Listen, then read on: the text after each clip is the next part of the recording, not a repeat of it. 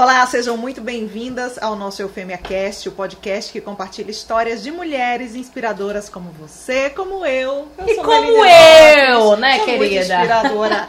E você? Eu sou Raíssa França, estamos aqui para mais um episódiozinho, né? Do Eufemia Cast, com mais uma mulher inspiradora pra gente conhecer. Episódiozinho não, episódiozão. Mulher. Maravilhoso. Epido- episódiozão Top. topíssimo Isso. Pra gente conhecer a história de mais uma mulher, né? Inspiradora Inspiradora também. E antes de começar realmente a apresentar a gata que tá aqui hoje, a gente quer falar com os nossos patrocinadores e apoiadores que estão aqui apoiando a gente para que esse programa aconteça, né, Meline? Cada minuto que sempre traz visibilidade ao nosso programa. Maison Ferri, que a gente levou falta hoje. Foi, infelizmente. Alma de Sereia, Memorável. que faz os nossos quadrinhos lindos, que são os brindes das entrevistadas. A Miss Garbo, que nos veste hoje neste episódio. Maravilhosa. E Cláudia Sampaio, bem casados, aqui Que- pra adoçar a nossa tardezinha. Que tá acabando, no caso, né? Tá Que eu acabando porque você tudo. comeu todo no episódio E anterior, você né, disse querida? pra mim que ia gritar o meu foco. Mas É. você deixou comer. Mas eu esqueci. Ah, Você sabe que eu tenho a cabeça muito boa, não, né? Muito obrigada. E é isso aí. e Então, pra galera, gente começar, a gente precisa chamar você a se inscrever no nosso canal. Isso mesmo. Se inscrever e fazer o Pix. Pegar aí seu celular agora, se tá de bobeira. Colocar na tela do nosso. Do nosso não, do, Do seu QR celular. Code, é. Botar o QR Code aí. Pegar e doar quanto você quiser. 10 reais, 5 reais, 10 milhões, 10 mil. Fique à vontade e nos ajude aqui, tá? Não esqueça que tem que botar no aplicativo do seu banco pra ler o QR Code, tá? Pra Uhum. poder fazer essa transferenciazinha. Não basta ser na câmera do Isso celular mesmo. normal. Agora eu vou apresentar a nossa entrevistada de hoje. Segura, Ela tá aqui porque olhando com um batom maravilhoso. É verdade, maravilhoso. Olha só, nós temos aqui ao nosso lado, antes de você ver a carinha, como você sabe, né? Que a gente vai rodar a vinheta primeiro, mas nós temos aqui ao nosso lado hoje uma mulher trans.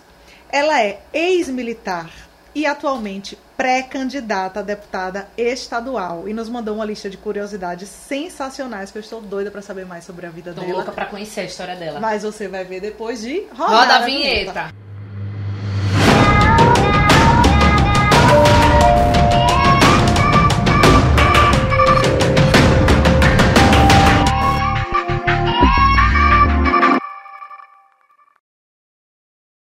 Bianca Nunes, seja muito bem-vinda. Obrigada. Minha gente, essa boca É. tá tô- gritando Você comigo. gostou? Gostei, viu? E tá lindo esse batom. Qual é a cor dele? Então, eu fiz agora no shopping essa make. Daí Ih, eu pedi pra colocar um vermelho, especialmente pra vir aqui no programa. Tô morta. Menina, eu Peguei-. Vou pegar esse bizu. Eu também vou pegar. Porque a gente nunca, pensou nisso. Meu irmão. Você já deu um bisu pra Humilhou, gente. foi. Adorei, adorei. Bianca, mulher, muito obrigada por ter vindo. A gente tá doida aqui pra conhecer um pouquinho a sua história e todo mundo que tá assistindo e nos ouvindo também. E pra começar, Do queria começo, que você né? falasse sobre a aldeia que você cresceu, né? Que você tava contando aqui um pouquinho pra gente. Sim, eu nasci aqui em Maceió, né? Uhum. Aqui no, no estado de Alagoas. E me criei nessa aldeia indígena que é onde a minha família morava. Quando os meus pais se separaram, daí a gente for, foi pra lá e eu me criei com a minha avó e com a minha mãe. Daí fiquei até os 16. Quando eu terminei meu ensino médio, eu voltei pra Alagoas. E aí foi quando as coisas começaram a acontecer, Voltou né? pra Maceió, no caso. Sim, pra voltei pra capital. Maceió, desculpa. Voltei pra Maceió. E aí comecei a trabalhar, trabalhei na campanha do prefeito na época.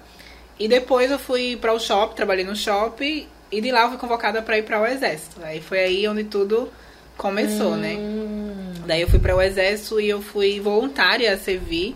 Na verdade, até uma história engraçada, porque assim, eu sempre fui muito delicada. E como eu sempre fui magrinha, a minha família achava que eu não, não seria capaz de servir. Não, não todo mundo, mas algumas Sim. pessoas da minha família. Tipo, ah, o meu irmão ele é bem malhado, então assim, se seu irmão não ficou, que ele não ficou por excesso contingente, você vai ficar. Aí eu comecei a mentalizar que eu iria ficar. Não, eu vou ficar e vou mostrar pra todo mundo que eu vou ficar. E nisso aí, é, me alistei, fiz as entrevistas e tal. E com uns três meses depois eu fui chamada pra fazer aquele período de testes, né? E aí passei no teste de aptidão física e tudo, e depois fui chamada pra servir o exército. Aí eu fui e já voltei assim, meio que fardada, sabe? Pensava, E aí? E Um aí todo choque, mundo né? chocado. E aí eu não sabia de fato como era a realidade lá dentro. Aí depois que eu conheci tudo e vi como, como era o serviço obrigatório, aí che- chega, vem aquela, aquele arrependimento assim, o que é que eu tô fazendo aqui? Mas aí foi um, um processo muito bom, porque eu aprendi muita coisa ali dentro do exército. Passou sabe? quanto tempo lá? Passei um ano. Um ano.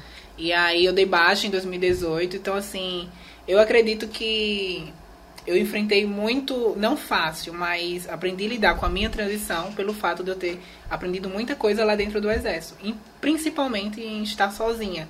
Porque lá a gente sente saudade, a gente fica um mês todo lá dentro, no, no período obrigatório. Então, assim, é surreal. Foi uma experiência, assim, incrível. E é isso. E quando que você, assim, percebeu que você era uma mulher trans? Como é que foi essa Então, eu sempre tive um desejo de me transicionar. Mas eu nunca tive coragem, Isso eu desde medo. criança? Desde, Desde criança, sempre, desde né? criança eu já colocava um- uma toalha na minha cabeça, já falava. é, e eles percebiam, minha família percebia. Só que naquele momento, não. Tipo, você é homem, não pode usar isso. Eu queria usar salto, queria só brincar com meninas. Então, desde criança, quem é mãe, com certeza deve imaginar quando o filho vai ser um homossexual, o filho vai ser um- uma menina. Só que ninguém quer aceitar, né? É muito difícil, principalmente para as pessoas mais antigas. E aí eu fui crescendo e com isso dentro de mim. Porém, eu cresci na, no evangelho, na, na igreja, minha, minha família toda era evangélica. E isso É mais difícil. demais. É muito mais A difícil. família do meu pai é militar.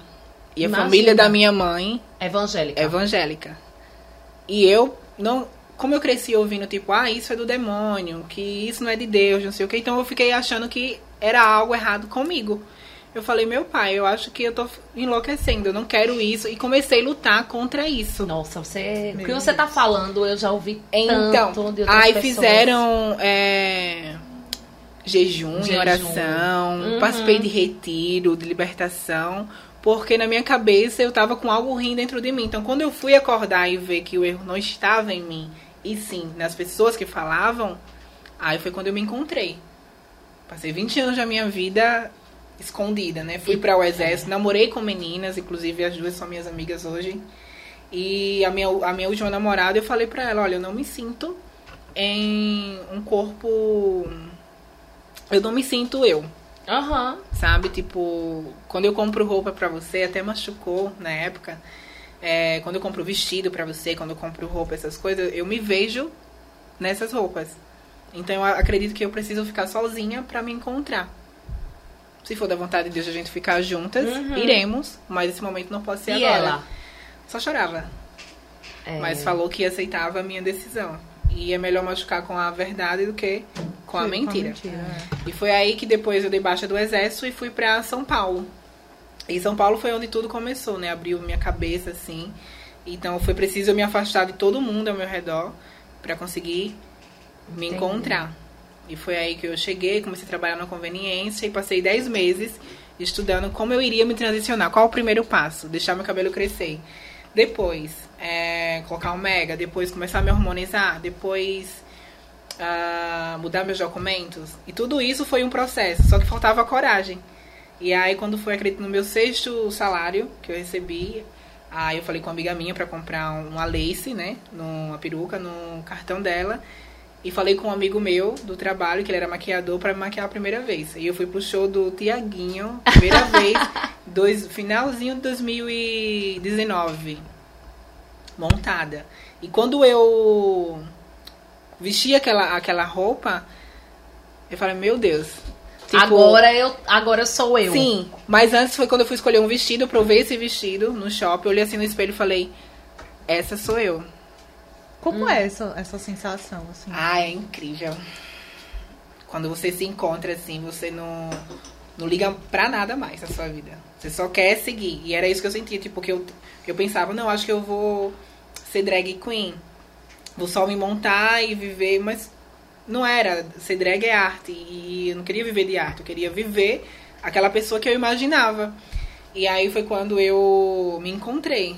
E aí eu comecei todo o processo a pesquisar no YouTube, comecei a me automedicar, porque infelizmente é muito caro para fazer uso de, de hormônios com endocrinologista. E como todas as meninas fazem, comecei a automedicação. E eu já senti que o meu peito estava crescendo em dois meses de uso de hormônios. E nisso a gente fica naquela euforia assim, sabe? Meu pai, eu quero colocar um mega ré, quero colocar um peito. Só que no trabalho era muito difícil, então é, eu me mudei pra capital, pra São Paulo. E comecei a pesquisar trabalho. Eu usava peruca na época, não queria tirar mais a peruca da minha cabeça, tirava quando eu ia dormir. E deixando meu cabelo crescer para poder colocar um, mega. Enfim. Então procurei trabalho, diversos trabalhos e não encontrei. Que infelizmente as portas se fecham. E a sociedade só vai querer. Não, não vai me ver como uma mulher. Naquele momento não me enxergavam como uma mulher. E eu sofri muito com isso. Então eu procurei solução aonde? Nas ruas de São Paulo. É uma coisa até que eu abordo no meu Instagram para inspirar outras pessoas. E quando eu fui para as ruas, foi quando eu conheci esse mundo da noite, que é um mundo onde vive todas as meninas trans que foram rejeitadas por família, algumas até por opção mesmo, ou por, por estar acostumada com aquilo e achar de fato que a gente tem que viver naquela bolha. Só que eu fui com a mente tipo, eu quero fazer isso só pra conseguir o meu, o meu mega hair, meu silicone, conseguir tudo que eu quero. Foi aí quando as coisas começaram a acontecer. Nessa época tinha até uma uma pessoa que dominava a rua, sabe? Que, é que se chama Cafetina. Que ela me ajudou muito, assim, nesse quesito, tipo, filha, foca. Então eu abominei drogas, baladas pra focar. Tanto que muita gente fala, nossa, sua transição, eu tenho quatro anos de transição. Sua transição foi tão rápida, mas foi muito intensa. Uhum. Pra quem viveu. Situação de rua, situação de casa de, de conviver com cafetina, com essas coisas. Então, quando eu decidi, não, é isso que eu quero pra minha vida, aí foi quando eu comecei a pesquisar, além dos hormônios, aí meu cabelo foi crescendo, coloquei meu primeiro mega hair, coloquei o meu, meu peito, consegui, trabalhando em rua, fiz um curso de aeromoça, concluí meu curso de aeromoça, tenho minha licença de voo também. E pronto, daí as coisas foram mudando e conforme você vai ficando mais atraente e mais bonita, as coisas vão, as portas vão se abrindo, né? Que infelizmente hoje é aparência, vocês sabem disso. Pronto, daí é, eu vim pra cá, pra Maceió, depois de. Mas você chegou a voar? Não, não, não. cheguei, não. E tem vontade? Às vezes eu sinto, mas de momento não. Eu acho que você era um moço quando você faz o curso e você é, vê como funciona, talvez não seja tão agradável para mim naquele momento. Uhum. Nesse momento também não. Então, enfim, depois que eu fiz essa transição de peito e tudo, aí eu vim para Lagoas, pra família conhecer a Bianca. E aí? Aí foi assim, difícil, né? Muitos, muitos amigos meus iam, se afastaram de mim por muitos assim só, só iam me ver com se fosse outros amigos para o pessoal não associar que ele estava com uma menina trans sabe aquele preconceito uhum. incubado então foi muito difícil para mim da primeira vez que eu vim. Mas a minha mãe e minha avó me receberam super bem e alguns familiares também. Inclusive a minha avó, que já é uma idosa e é crente daquelas que não assiste nem a Globo. e ela falou pra mim, você é minha moça, minha neta. Então ouvir aquilo da minha avó foi importante. Né? Confortou, né? sabe? Tipo, e da minha mãe também. E hoje eh, eu sou um orgulho para eles, então, graças a Deus.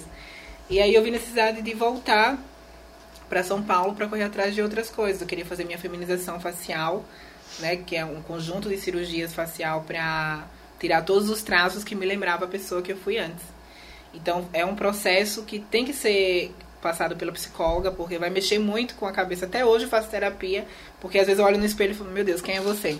Quem imagina você conviver 20 anos da sua vida sendo, sendo uma pessoa com aquele rosto e de repente você muda tudo isso. Aí eu fiz uma feminização facial, fiz mudança vocal também, mudança na voz, e fiz o, o pão no dedão. Uhum. Daí eu aumentei também o meu glúteo, fiz o bumbum, fiz o quadril, coloquei o peito e pronto, tô aí, graças a Deus. E comecei a mentalizar, eu trabalho muito a lei da atração na minha vida. E aí eu comecei a mentalizar que eu queria ser famosa. Ah, eu quero ser famosa. Foi em 2000, 2020. E aí as pessoas foram aparecendo na minha vida. Três meses depois eu viralizei. Eu tenho até um vídeo, depois vou mostrar pra vocês que eu falo assim, 1 do 1 de 2020. E o próximo vídeo vai ser quando a gente estiver famosa. Olha!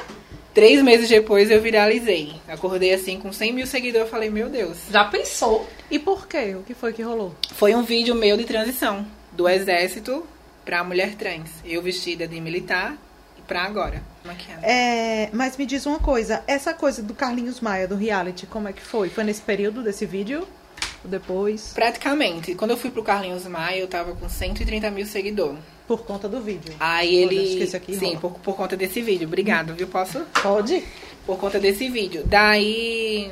Ele surgiu é, falando sobre a proposta que ia fazer um reality e tudo. E aí eu pedi pros meus seguidores mandar meu vídeo pra ele. Só que ele não viu, porque imagina, ele tinha 23 milhões de seguidores na época. É, um monte de solicitação lá. E aí um seguidor meu, de contato direto com ele, falou, Bianca, faz um vídeo tal e manda que a gente vai ver como é. E aí eu mandei e comecei a mentalizar, não, vai me chamar, vai me chamar. Quando eu acordei, quem tava visualizando meus stories? Ele. Carlinhos. Aí eu, meu Deus, nesse dia eu tava linda, então eu fiquei tranquila, né? Eu falei, não, não tinha feito a cirurgia do rosto ainda, quando eu fui pra Carlinhos. Usava franjinha, né? Menina, eu tô achando que eu já lhe entrevistei. Será? Tem uma matéria no Eufêmia, eu vou procurar depois. Pronto. Tenho E certeza. E aí pronto, disso. daí depois é, ele me escolheu pra fazer parte da turma, me deu o arroba também, foi aí quando deu essa visibilidade, quando eu fui ver, tava em canais, em vídeos é, no Quebrando um Tabu, Glória Pires Aham. postou meu vídeo, a Xuxa postou meu vídeo nos stories dela. Poxa. Aí eu, meu Deus, o que é que tá acontecendo? E aí foi quando as coisas começaram a acontecer, as portas começaram a se abrir. Por isso que hoje eu sou muito grata ao Carlinhos, sabe? Porque ele me deu uma visibilidade e com isso eu consegui muitas coisas de realizações pessoais da minha vida. Ô, ô, Bianca, agora você colocou pra gente como uma das curiosidades a questão do, do seu casamento. Conta Sim. pra nós um pouquinho sobre isso. Então, eu conheci o meu noivo no Tinder. Hum. E aí foi tudo, aconteceu tudo muito rápido, porém muito intenso. E no outro dia a gente se conheceu, na outra semana a gente, ele me pediu em namoro e na outra semana ele me pediu em casamento. Eita! Isso faz quanto tempo? Vai fazer quatro meses. Ah, tá. E aí me pediu em casamento no show do Forró das Antigas. lotado. Eu tenho esse vídeo no meu Instagram. E aí pra mim foi surreal, não tive dúvidas, porque muitas, muitas pessoas que passaram na minha vida tiveram oportunidade de fazer o mesmo e não fizeram. Então quando aparece um cara que realmente me trata como eu quero ser tratada, que é como uma mulher, e me enxerga como uma mulher, eu não tive dúvidas que seria ele que eu queria pra minha vida, né? E aí vai sair um, um casório, uma Vai festa. sair um casório. Com fé em Deus. Ah, vai ter festinha, Hum, sei claro, tudo, eu já viu? tô falando porque é o quê? Tô buscando um convite, no caso. A Meline já quer ser convidada, mas é ridícula, viu? Isso. Não. Fale. Não, fala. Vai, gata. Não, então, é porque isso que você falou, a, a Isis, né, quando a gente Isso. entrevistou Tava lembrando ela, dela também. Ela falou assim que a maioria das pessoas, né, quando você dizia que era uma mulher trans, elas ficavam com aquela dúvida de tipo assim, ah, como que é, não sei o quê, mas nunca queriam assumir realmente um relacionamento sério. Sim. E aí você teve muitos relacionamentos assim também. Olha, Teve essa dificuldade de quando você se apresentava, as pessoas. Eu acho assim que sempre tem. Tipo, já teve cara de chegar pra mim e conversar e eu falar, olha, eu sou uma mulher trans, tudo bem pra você? Ele fala, ai não, desculpa, e sair. Acontece, eu acredito que aconteceu com todas as meninas trans. E tem caras que falam, qual é o problema? Já Aham. teve uma pessoa que eu conheci e eu falei, olha, eu sou trans. Ele olhou pra mim e falou, tô com cara de preconceito.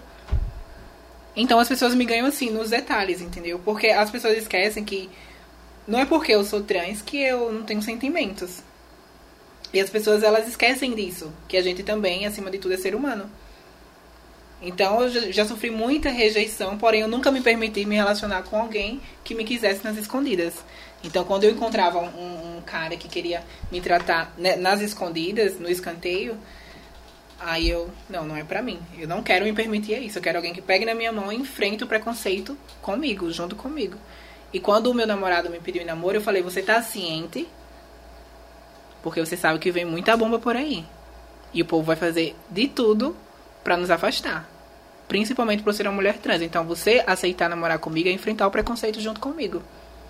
E Sim. ele falou que não liga pra opinião dos outros. Me apresentou pra família dele, E foi tranquila? pra os amigos. E foi super tranquilo. Hoje a família dele me adora também. Olha aí, Ai, que, que bom. bom.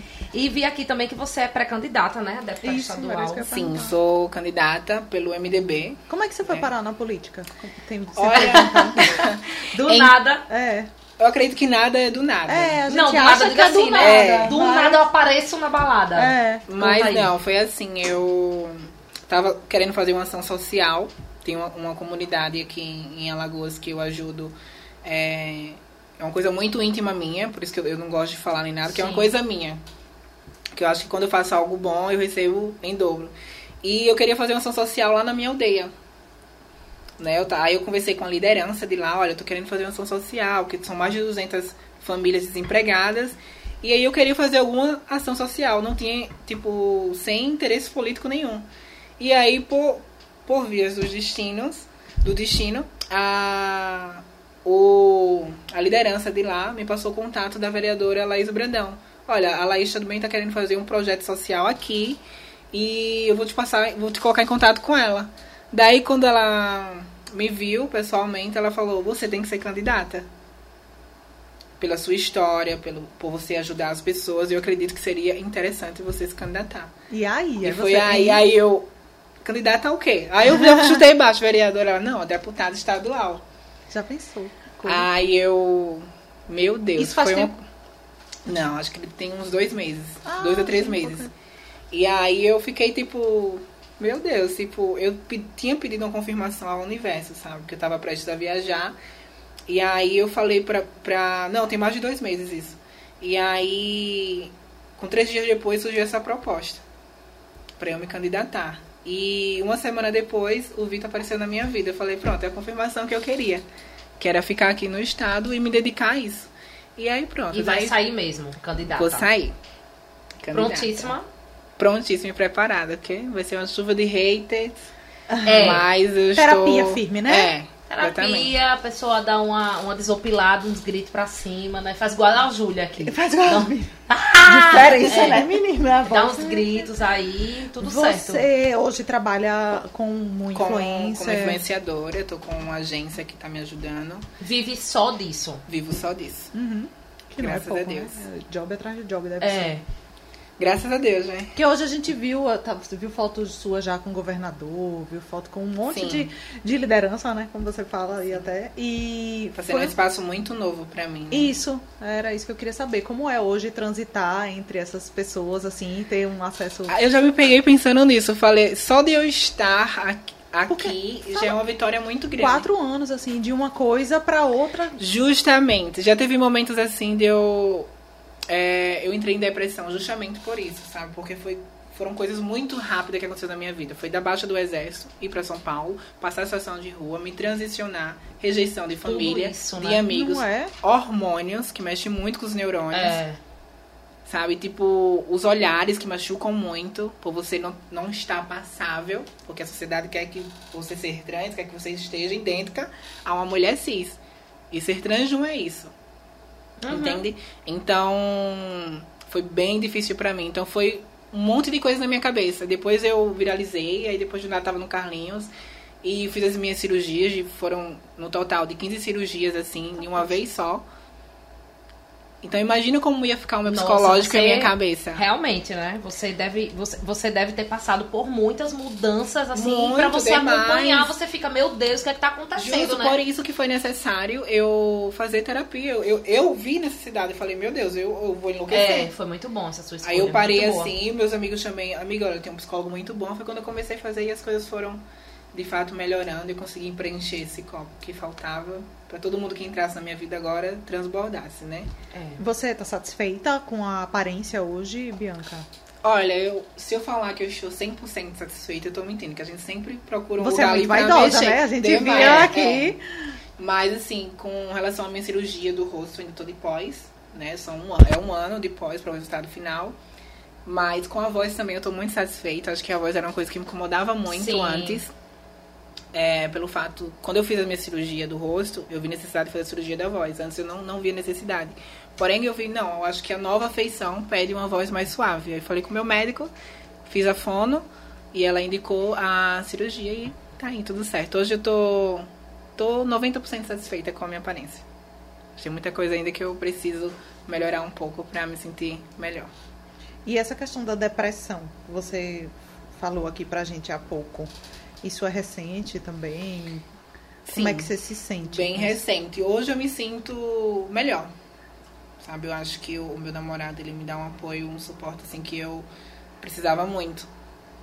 E querendo ou não, ajuda muito a você não se sentir tão sozinha quanto eu estava antes, que era muitas coisas, estava pra lá e pra cá, mas no final da noite eu me via É, muito Muita gente ao mesmo É, muito só, né? muito só. Tipo assim, às vezes eu, eu tenho 500, 500 mil pessoas que me seguem. Às vezes eu procurava alguém pra sair e falava, meu Deus, eu não tenho amigos. Aham. Não sei se vocês já se sentiram assim. E então tá sendo muito importante pra mim. Tô, já tô na quinta sessão de terapia e tá sendo incrível.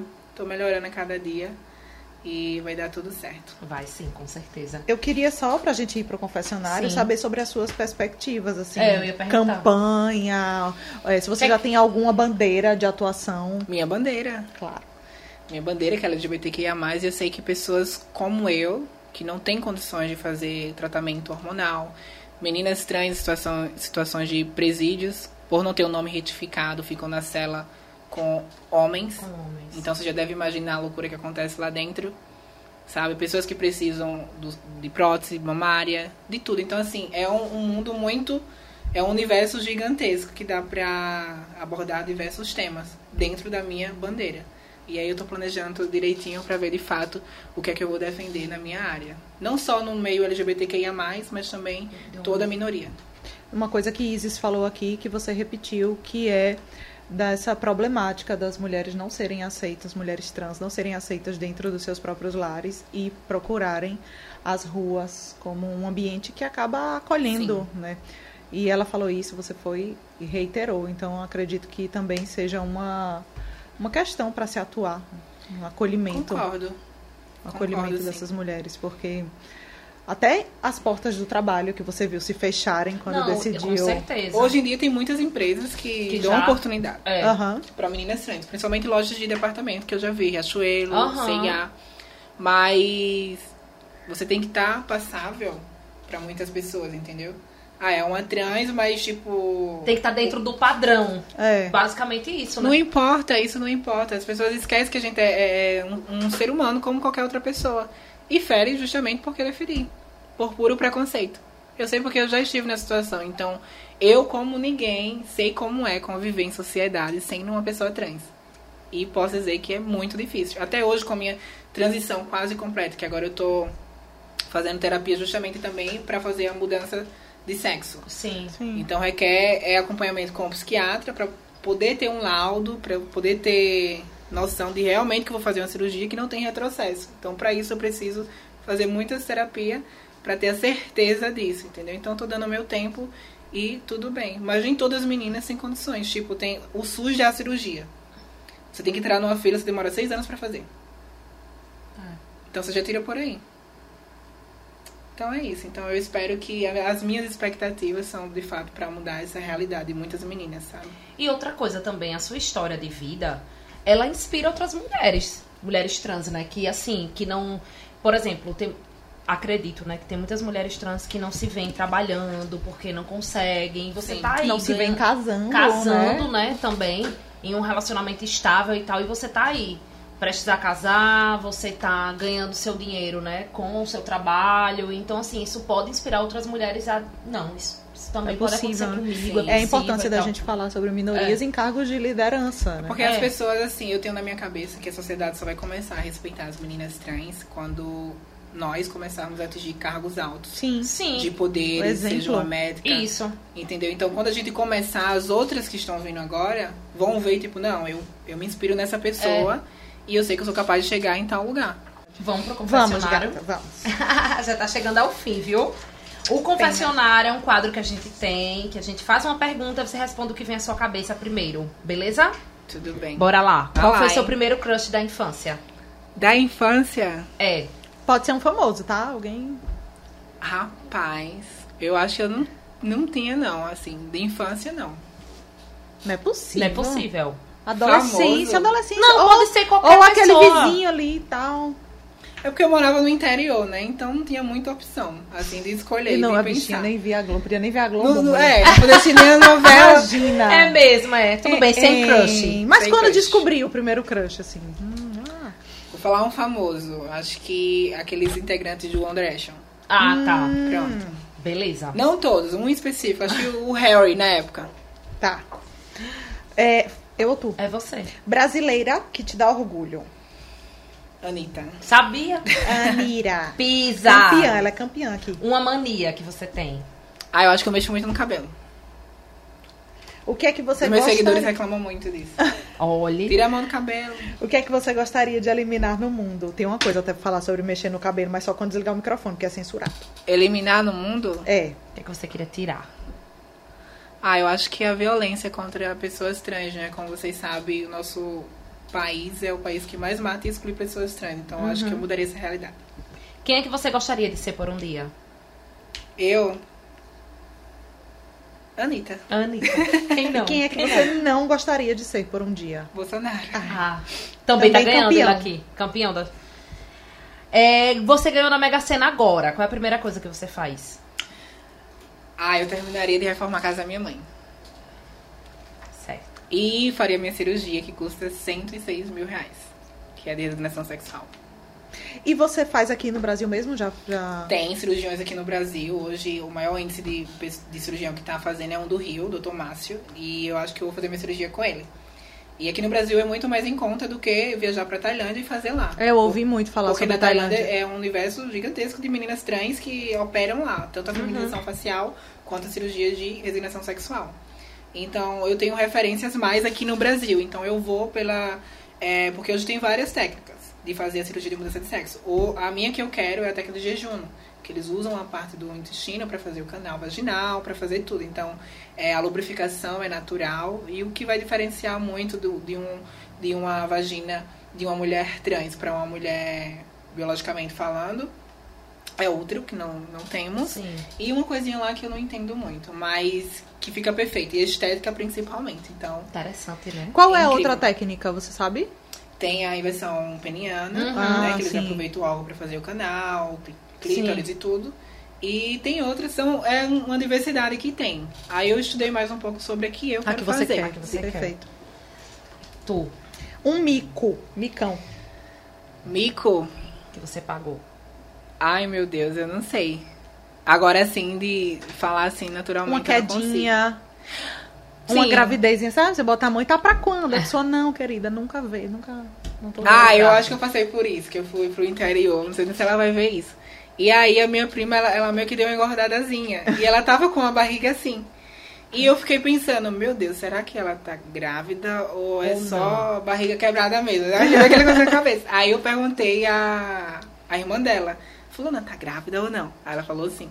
Mas eu acho que eu evitei um mico. Aham, É, é, você- foi forma. Você conseguiu. Foi. E um talento oculto. Mas peraí que ela ia falar de uma queda. Eu tô E curiosa. Foi? falou queda, ela pensou assim, eu digo, quero Ó, saber. eu tava na Avenida Paulista, lá em Maceió. Lá em Maceió, São São Paulo. Paulo. E eu fui passar ali, sabe o shopping Cidade de São Paulo? Não sei se vocês conhecem, ali Uhum. na Avenida Paulista. Uhum. E aí eu fui atravessar. E eu no celular, pronto, aí passei naquela faixa de. que o povo anda de bicicleta. E aí veio aquelas bicicletas que são automáticas, que eles ficam em pé. Não sei como é que chama. Sei, tipo um patinetezinho Assim, automático. quando eu passei com tudo em mim. eu só acordei assim, vendo estrelinha. Eu Eita. posso te ajudar quando eu levantei, todo mundo assim, de frente ao shopping, olhando pra mim. Eu acho que eu fingi demência, abaixei a cabeça e saí. Eu acho Nessas que foi o pior mico finjo- da minha vida. Eu finjo dor. Eu digo, ah, como se tivesse quebrado alguma coisa pro povo não rir. Aí ele tá tudo bem, eu tá tudo bem, tá tudo bem. Meu Menino, Deus. sempre a gente no celular, né? Sim. O da Lúcia também. Foi. Que ela caiu no bueiro, No no, bueiro. celular. E um talento oculto, alguma coisa que você faz bem. Ah, eu sei desenhar. Hum, desenha aqui, que brincadeira. Desenha o quê? Sim. Desenhar qualquer coisa, anime, essas coisas. Sim, eu é, gosto, nossa. é. Mas é uma Que coisa que eu nunca. não sei desenhar nada, nem o coração. Tá ruim mesmo. Talentos viu? É, eu ocultos. tenho um talento zero, né? Manuais. Bianca, muito obrigada por ter vindo. Obrigada. Ah, ela não trouxe presente, mas a gente É, a gente tem presentinho pra sim. você, da eu memorável. dar, sim, pra ela ficar mais fácil dela abrir. É, Posso ver? Claro, pode, deve. sim, com certeza. Hum, que lindo. Pra você não esquecer, Obrigada. Que você inspira sim. coloque no seu quarto. Tô muito feliz seu- pelo convite, tá? Quando eu vi o poder de vocês, fiquei louca. Olha. Eu quero participar. Ah, eu mandei que mensagem pra alguém. Foi, mandou, Foi pro Instagram. Pronto. E a gente Isso. espera ver você como representante aí Obrigada, da espero gente que vocês pra. cresçam bem muito também. Que Vai dar bom. tudo certo. Vai dar sim, com certeza. Pode divulgar nós. Não? Pode deixar. Mas Muito eu já obrigada, muito Bia. grata. Tipo, fiz um resumo total da minha vida, que é uma história muito complexa, muitas coisas. Espero Imagino. poder voltar e a gente falar mais sobre Com isso. certeza. Com certeza. E quem sabe quando eu voltar já estou eleita deputada, né? Olha aí, A ia gente ser um espera ver você lá, É. eleita, lutando pela sua, pela sua causa, pela nossa causa de mulheres também. É. Não só mulheres geral. trans, mas toda a minoria. É, Todas as pessoas que se sentem invisíveis. né, Exatamente. no Solte lá, solte lá o nosso grito. Isso. Bianca, muito obrigada, E viu? pra você que Obrigada. tá aí, não se esqueça de se inscrever no nosso canal, deixar seu comentário, compartilhar esse vídeo, né, Melina? É muito importante pra Me gente. inspirei pela aeromoça. Né? E tô fazendo. Apoia o nosso trabalho, querida. E também faz o quê? O Pix. O Pix. Né, Mel? Pra gente continuar aqui existindo, viajando, trocando de carro. Mentira. Mas é isso, meninas. Então, até o nosso próximo episódio. Um beijo enorme. Tchau, tchau. Tchau, tchau.